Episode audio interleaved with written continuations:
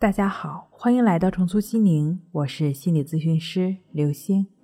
本节目由重塑心灵心理训练中心出品，喜马拉雅独家播出。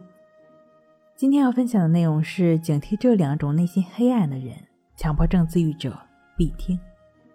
强迫症、抑郁症的朋友呢，内心都比较敏感，非常容易受到负面信息的影响。对于强迫症要自愈的人来讲，一定要警惕这两种人。第一，总是爱批评、打压别人的人。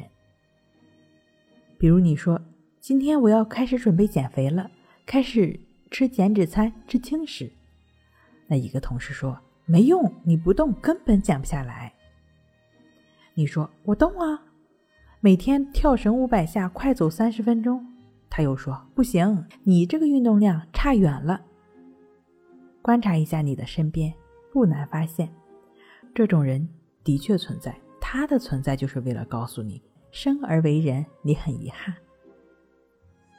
当然，事物都有两面性，因此在批评之前，首先要了解事物的全部面貌，这是重要的一步。另外，批判本身就是有立场性的，如果你跟批判者立场相同，那真是再好不过了。相信你遇到。跟你站在同一个立场，帮助你输出一些高逼格观点的盟友，几率是很小的。公正的评判是为逻辑而生，带着疑问去做论证；不公正的评判是为了打压而生，不是讽刺就是构陷。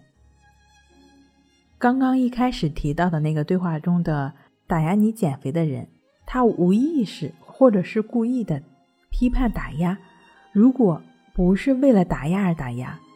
显示自己段位高、眼界开阔、品味好，就是为了故意给你难看。你不接受他的红线，就是太明智了。如果你身边也有这种人，就两个字：远离，越远越好。你可能要发愁，我暂时远离不了，可怎么办呢？物理上做不到，那你就从心理上远离他。在李洪福老师《战胜强迫症》一书中曾经说：“只有认同才会感到受伤，他的小伎俩都入不了你的法眼。”又怎么能激起你心中的波澜呢？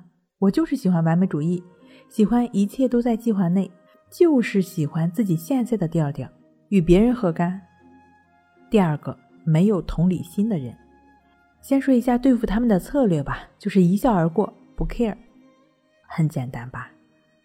没有同理心的人往往傲慢、自我为中心，是对方没有同理心，跟我们有什么关系？如果他没有同理心。他可能是情商不高，挡住的都是自己的路，与我们何干？不跟愚者论对错，不与庸人较长短。当然，如果他的行为伤害了你，比如前来向我咨询的一位高中生说，家长明明知道他有重度的强迫症、抑郁症，一直在服药，还不断的辱骂他，那么就请你参考上一条的应对策略。问题来了。尤其是抑郁症、强迫症的朋友，这类人群的特质就是敏感多疑。